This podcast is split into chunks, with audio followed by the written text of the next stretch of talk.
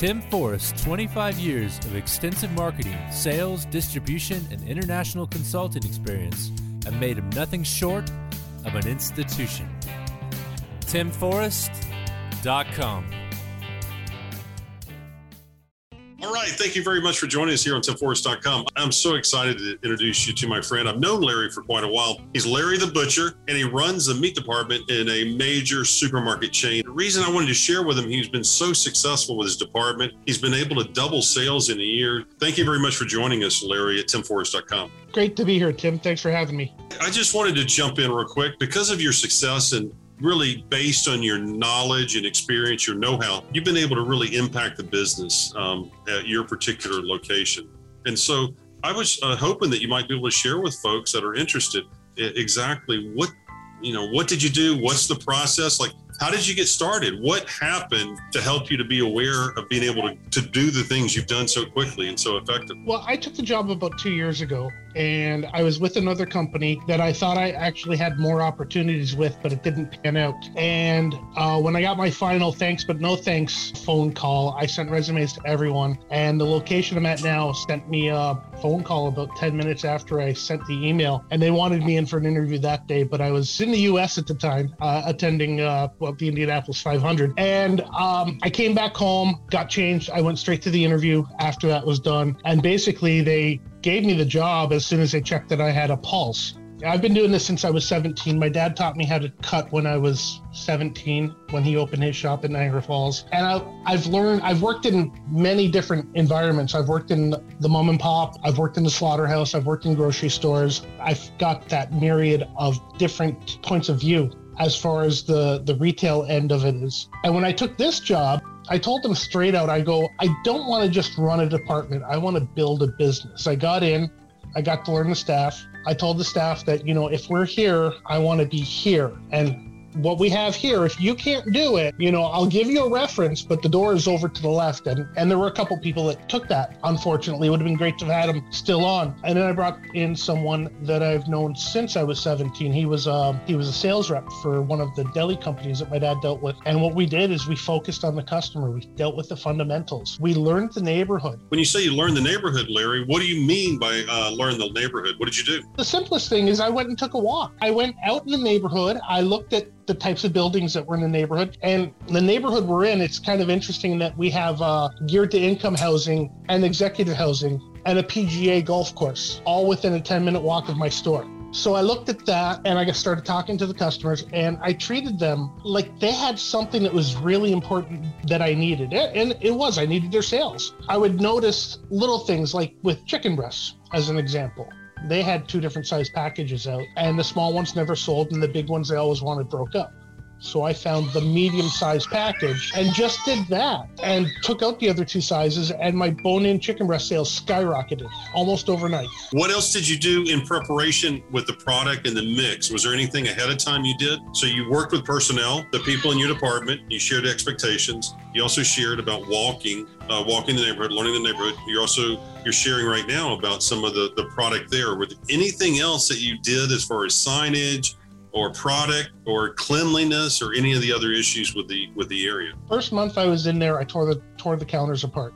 Oh. Cleaned them top to bottom, used all the disinfectant, all the cleaners that we had available, even some that I probably wasn't supposed to use because they were off the counter. Cleaned that up, made any sort of odor that was in the counter was gone within the first month. Did the same thing in the back room. Any drinks, like we have a window, so it's not like we're closed in the back room. Customer comes up, they can see us exactly what we're doing. Then I analyzed the counter. My pork counter was seven sections wide. So I cut it down to three. Right, exactly. It's just a simple things. It's, you know, the rule number one take care of the customer. So take care of the customer. The customer's in front of you. What do you do to take care of the customer? What are some of the things that you did? I, I first treat them like i've known them for years and then i have knowledge that they may benefit from. I want them to ask questions. You know i see someone looking at something. Can i help you? Is there anything you need? Do you need any any recommendations? I've worked field to fork. I've worked in a couple kitchens and restaurants. So i have a bit of knowledge that i can impart on the customer. What's the most impactful knowledge that you share with your customers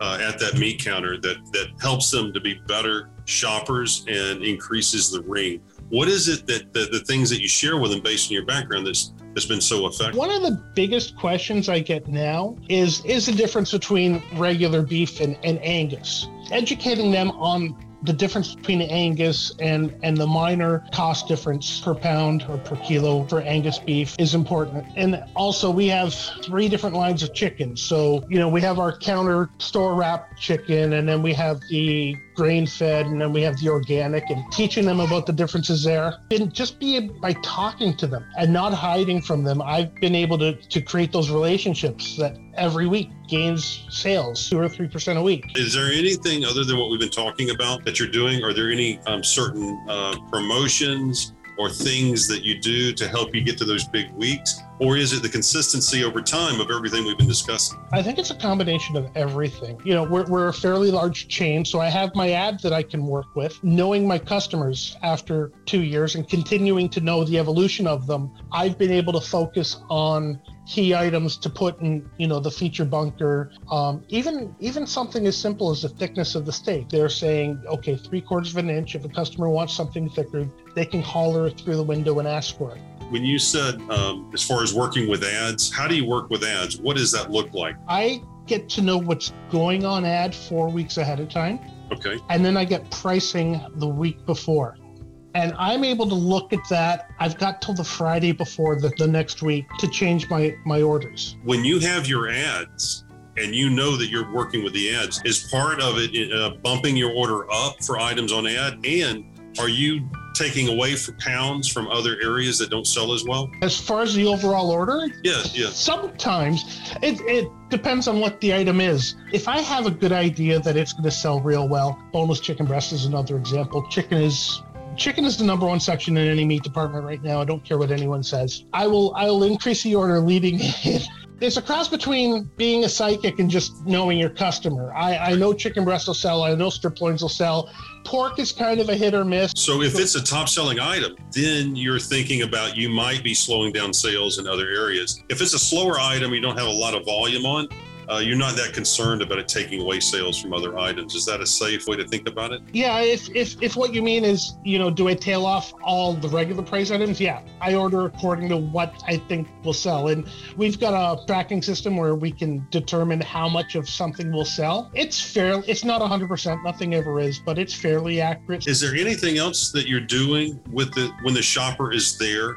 To help that, that that's helped you to um, impact the department so well? The key is definitely getting to know the customer. Some of them they know me by name. Some of them down me on social media, and they'll send me orders on on Facebook Messenger, and I'll gladly awesome. take them.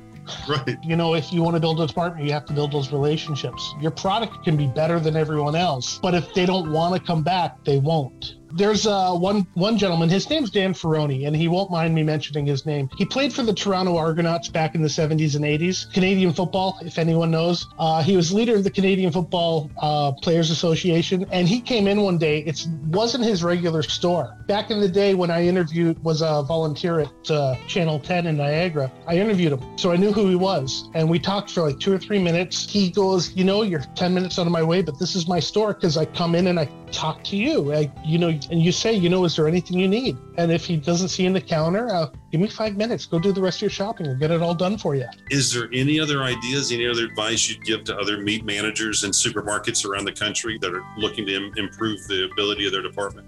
You have to cater to your customer. And you know, my meat specialist complains because I don't do things the exact way the company says, but I do it the way my customer likes it. I'm not the star of the show. The company is not the star of the show. The meat and the customer. They're the star of the show. And if anyone doesn't think that way, they're going to struggle day in and day out. If someone wanted to send you a note or ask you for some uh, opinion about their department or some ideas on, on the meat department, how would they reach out to you, Larry? Well, my social media is normally Larry the Butcher. Okay. So you'll see if you hit Larry the Butcher, you'll see this ugly bug. um, or my, my daughter made this great avatar for me that I, I use most of the time. Or my email's uh, larrythebutcher at gmail.com. Awesome. Larry, thank you so much for being here on timforrest.com. Hey, I've, I've learned a lot about the meat department, so thank you very much. And uh, if you're seeing this anywhere other than timforrest.com or over my YouTube channel, youtube.com slash timforrest consulting, jump over there. Thanks a lot and have a great day, Larry.